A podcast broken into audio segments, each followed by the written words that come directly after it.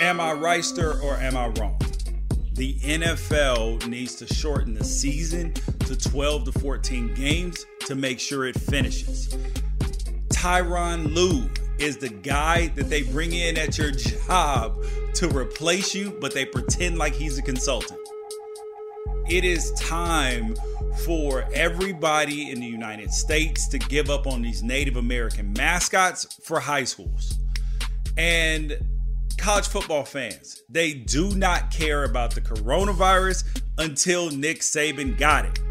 And my college football picks for the weekend. Am I right or am I wrong is the intersection where sports, business, society, and pop culture meet the absolute truth. No BS, facts only. Check your feelings at the door before you even show up because this ain't the place for the left, the right, snowflakes, or social justice warriors because I absolutely keep it 100. If you want to get a hold of me, make sure that you send me an email gwpodcast at unafraidshow.com make sure that you tell a friend subscribe send it to them email them whatever you need to do. Send them a text with this information and leave a five star rating and a review wherever you listen to podcasts um, and you can listen to me as well on the Pac 12 Apostles podcast and Fox Sports Radio, 2 to 5 p.m. Pacific and 5 to 8 on Sundays. We will start today, though, with the NFL. They absolutely need to shorten the season to 12 to 14 games to make sure that they finish the season. Because today we found out the Patriots shut down their facility. The Colts originally were questioning whether they had four positives. They turned out to be false positives. And the Patriots, they canceled practice on Friday after they had a positive coronavirus test. And this is and they're waiting a second test to confirm. So the problem with this is the Patriots and the Broncos, who they're scheduled to play, have already had their bye week. Why does this even matter? Because the the the NFL schedule is set up with the 16 weeks, then there then the playoff starts immediately the next week, and then there are two weeks be- between uh, the last playoff game and the Super Bowl. So you could actually instead of having 17 weeks, the 16 weeks plus the the the bye week, uh, put in an 18th week. But the Broncos and the Patriots have already had their bye week. So if this game is then postponed, now you're going to be pushing this game into that week 18.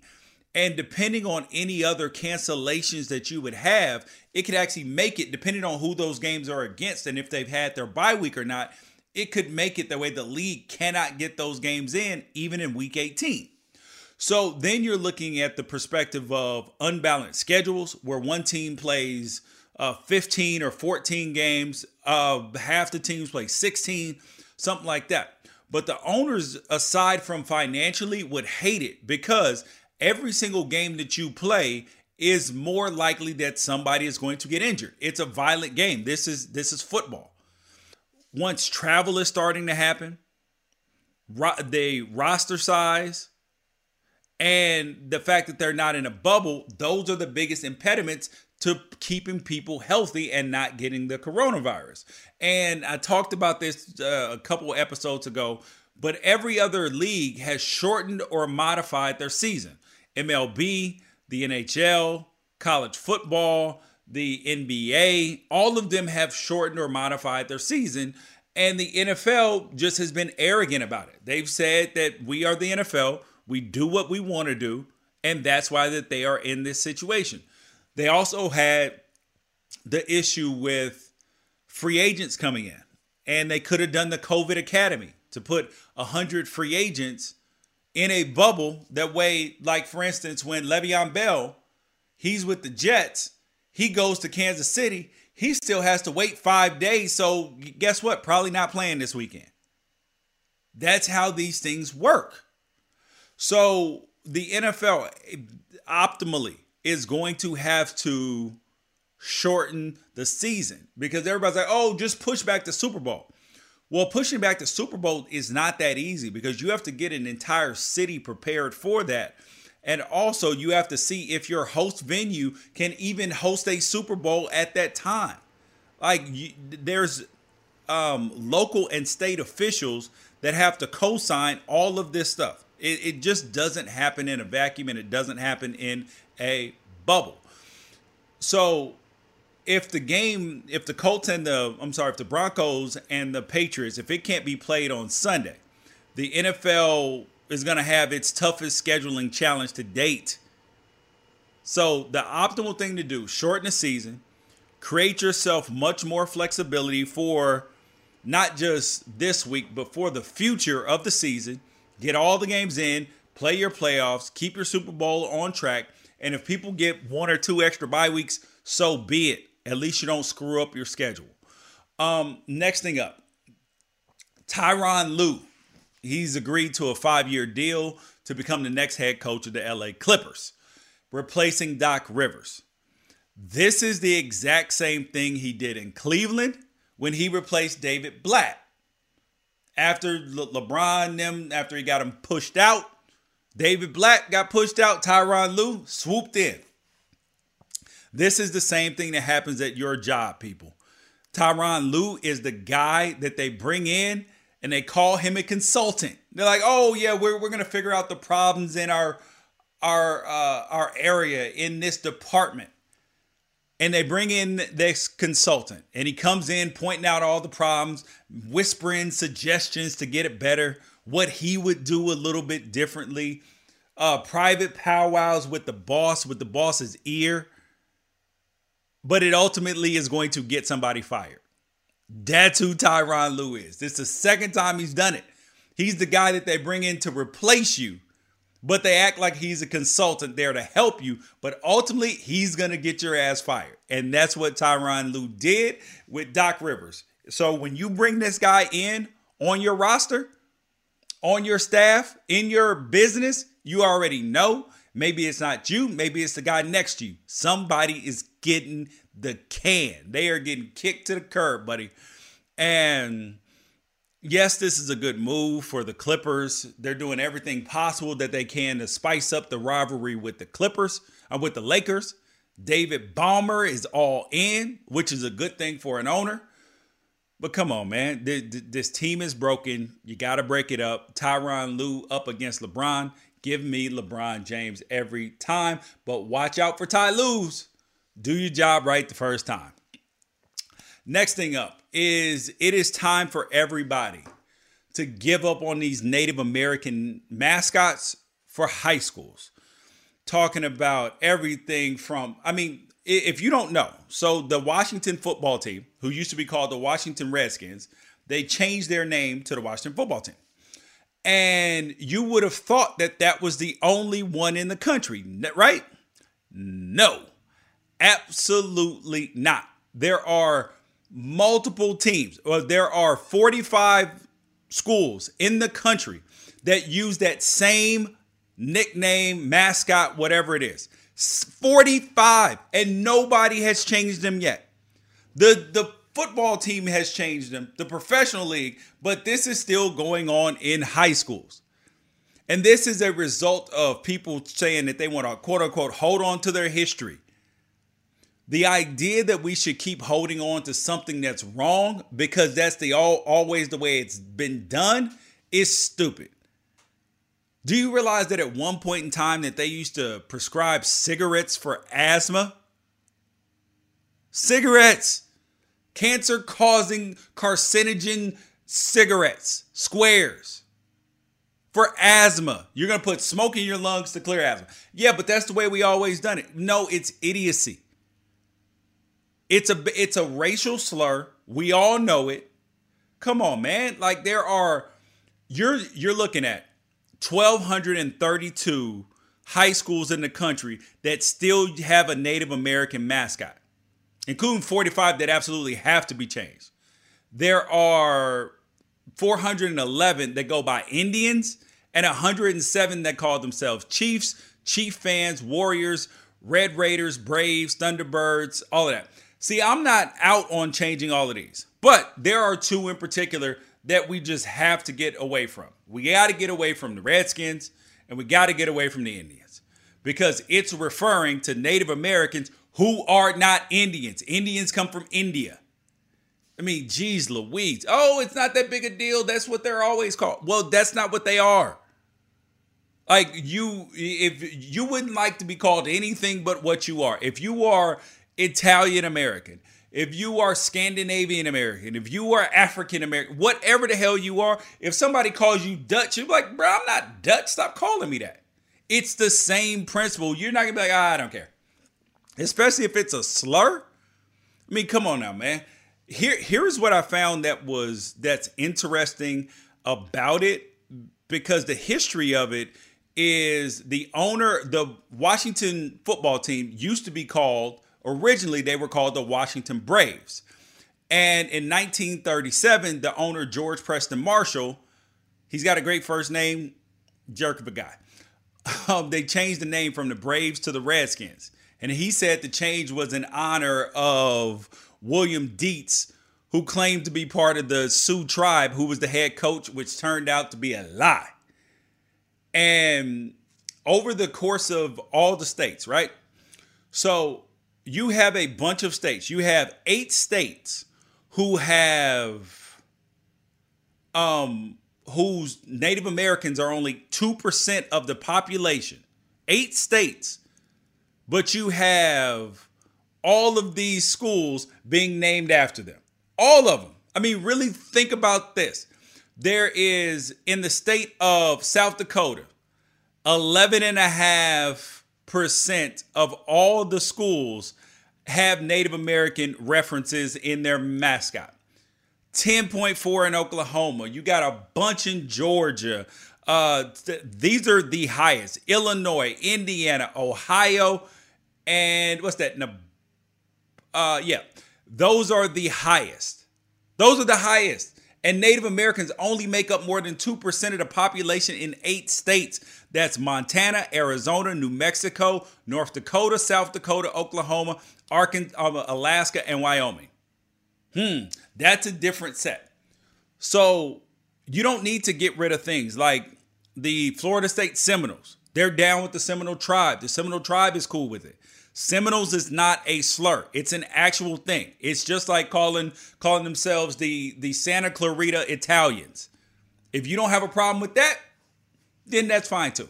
The Chippewas, the uh, Comanches, all these things, things that are not a slur. It's just a label. That is fine, in my opinion. But I'm open to hearing something else. But that's the way that I see it. But if you're gonna call somebody a redskin, you're gonna call them an Indian. Nah, buddy, you need to change that and it is time to give up on these Native American mascots for high schools. It is like just this idea that we have to hold on to the to the past when the past was the wrong thing. Like let that go up in a museum. The way we do not forget our history. Forget the ugly history. But you do have to acknowledge it and change it. It doesn't change the record books, doesn't change who went there. It just actually just does something better out in the world. Next thing up college football fans. They didn't care. They didn't give a damn about college football games getting canceled, postponed, or people getting sick until Nick Saban got coronavirus. He wasn't going to be able to coach in the Georgia in the Georgia game against Alabama, and everybody's looking for every way under the sun. Well, if he has three negative tests by Saturday, he can coach. If he has this and that, and we know in the SEC, people are not above faking tests. I'm not saying that Nick Saban would do it, but people involved in it, they're like, oh, he has to coach. It matters now. This is the biggest game of the season. Yeah, but n- nobody cared when when Baylor has had three games canceled. Did anybody care when cases are up across the nation and hospitalizations are up? Did anybody care when Dan Mullen said uh, fill up the swamp and then they had to cancel their game? Nope, nope. But let Nick Saban get sick.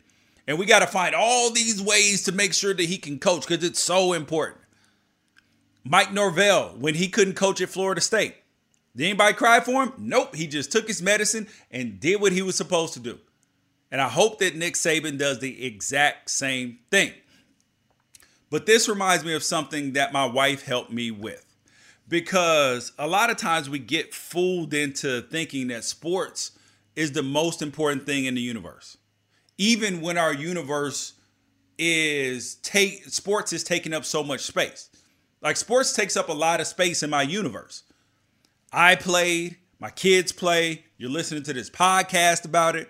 I do a radio show about it. All all it is. So sports takes up a lot of space in my universe. But just because it takes up a lot of space in your universe doesn't mean that it's the most important thing in your universe. Like family, character, and not letting what you do define you. Those are the things that matter absolutely the most. And that's not what's happening in college football right now. Should they be playing? I've already said that if there's daily testing and that when kids do test positive, whether they're symptomatic or not, they should have these cardiac workups. All of this, this is where I've said, and of course, social distancing protocols, all that. You have to have your priorities in order. Like th- this is something that I said that my wife helped me out with. Having your priorities in order. Because I remember there was a time when my uh, oldest son, if he got in a little bit of trouble, And I mean, not in real trouble, just, you know, like the occasional thing that little teenage kids do or whatever.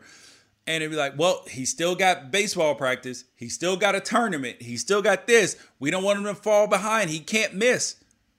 Yeah, but it's priorities. Like character should come first. School has to come first. And if they have to miss a game, miss anything, that is just fine. Because I know that there are teams and coaches that won't sit players down, their best players down, because they're like, oh, it'll hurt the team. No, that kid made the decision to hurt the team when he did the thing that got him suspended. That's not the coach's fault. That's just on the kid. And you got to learn to deal with it and take your medicine, be accountable, and deal with those lessons. But I will say, I do hope, where I said I hope that Nick Saban does the right thing because he's been an advocate for wearing masks. He wears it professionally. When Greg Sankey, the SEC commissioner, is talking about fining people and all that for not doing it on the sideline, where you got Jeremy Pruitt wearing his mask halfway up his head like Little Red Riding Hood. You got uh, uh, Lane Kiffin wearing a bandana hat. Like, come on, man, that's not professional. That's why Nick Saban whoops you all the time. I said I hope that he does the right thing, but if he does coach, at least that'll eliminate all the excuses by the SEC teams for them getting in the playoff because they'll say, "Oh, Nick Nick Saban didn't coach, so Alabama lost, and and and they need a do over in the playoffs. Two SEC teams in. Stop it. Get out of here." Um, now on to my college football picks for this weekend. First game up, uh, Texas A&M versus Mississippi State. Texas A&M is favored by five points. Mike Leach and his air raid scored two points last week. They scored 14 before the week week before that, and a million in week one against LSU. I got Mike Leach in this game for two reasons. First thing is, I know his, K, his quarterback KJ Costello, whoever is going to start this week, was terrible last week. But this is what Mike Leach does. This is his MO at uh, Washington State. He'll win a big game, lose, win big. Uh, it, it's a yo yo. He'll tell you he needs better players, but he left Washington State, which is a lower tier program in the Pac 12, because he thought he needed better players. And obviously, they paid him more money too. But then he went to a lower tier program at Mississippi State. Everything is relative. You're still in the bottom third, well, the bottom quarter even of your conference. Just the truth. But Texas A&M is going to be riding super high off that Florida game, and Florida's favored by five. They're happy they won last week, and this loss will get Jimbo Fisher back on you know the uh the uh, bad list on the naughty list for the Texas A&M fans. So Mississippi State I'll take Mississippi State and the points. Uh, next game up. This is going to be a little SEC and ACC heavy because the Big Ten and Pac 12 aren't playing yet. You got Kentucky at Tennessee. Tennessee is favored by six and a half points. Jeremy Pruitt and Pruitt and Guarantano, They come back. They bounce back off that um, off that Georgia loss. Problem is, Kentucky can't score enough to win this game, and, and Tennessee will roll probably 14, 16 point victory. It'll be close, and then they'll pull away in the end. Uh, next came up. We got, oh, actually, no, that's going to be my upset. I'm not even going to name that one yet. We're going to go with uh, Boston College and Virginia Tech. Boston College at Virginia Tech. Virginia Tech's favored by, what's that, 13 points. When I saw that line, I was absolutely floored and flabbergasted. I was like, there's no way in hell that Virginia Tech, without a quarterback who can throw the ball, is beating Boston College, who can throw the ball well now, with uh, Phil Phil Johnson, Phil what I don't even know how to say, say Jurkovec. Um, they can throw the ball well. This is not your father's Boston College team running punt football. No, they're slinging the ball around. I like Boston College and all 13 of those points because this game's going to be close. Because Virginia Tech, they've played well, but this team doesn't throw. I mean, this team just is not spectacular without a quarterback who's good at throwing the ball. They have Braxton Burmeister and the other kid. They're really good dual threats, but actually, they're not dual threats, they're runners. Um, next game up is the quote unquote game of the week Georgia versus Alabama we're really going to see what Georgia's defense is really about because Alabama's offense is for real. Georgia's quarterback Stetson the fourth. Georgia fans think he's the savior. I'm not sold yet. Alabama's defense has been porous, but still playing against Georgia is a big deal. They got the hogs up front. If Alabama can stop the run, Georgia's toast, dude. Georgia's toast. Um, Alabama's favored by four and a half points. I like Alabama to win. Give me Alabama. Give me Alabama. Uh, the last game up of the week is my upset city week lock, dude. This is a lock for an upset. I'm telling you. Uh, North Carolina at Florida State. At Florida State, North Carolina's favored by 13 and a half points. This is I don't Florida State's still trash but they do have a little bit of pride. And this is a game that they will win. This is a game that will get the Florida State faithful happy. They will believe in Mike Norvell. It'll be a good showing, and people will be happy. They're like, oh, yes, there's some hope. This is a sneak game. North Carolina is ranked number five in the country, but they're nowhere near the fifth best team in the country. So, yeah, this will be upset city. Uh, I, I actually, well, I'm taking Florida State and the and all 13 and a, 13 and a half of those points. But do not be surprised if they win this game. I think this game has the real potential to be an upset, and it is my upset of the week. Am I right, sir, am I wrong? Catch you guys on Monday. Make sure you share.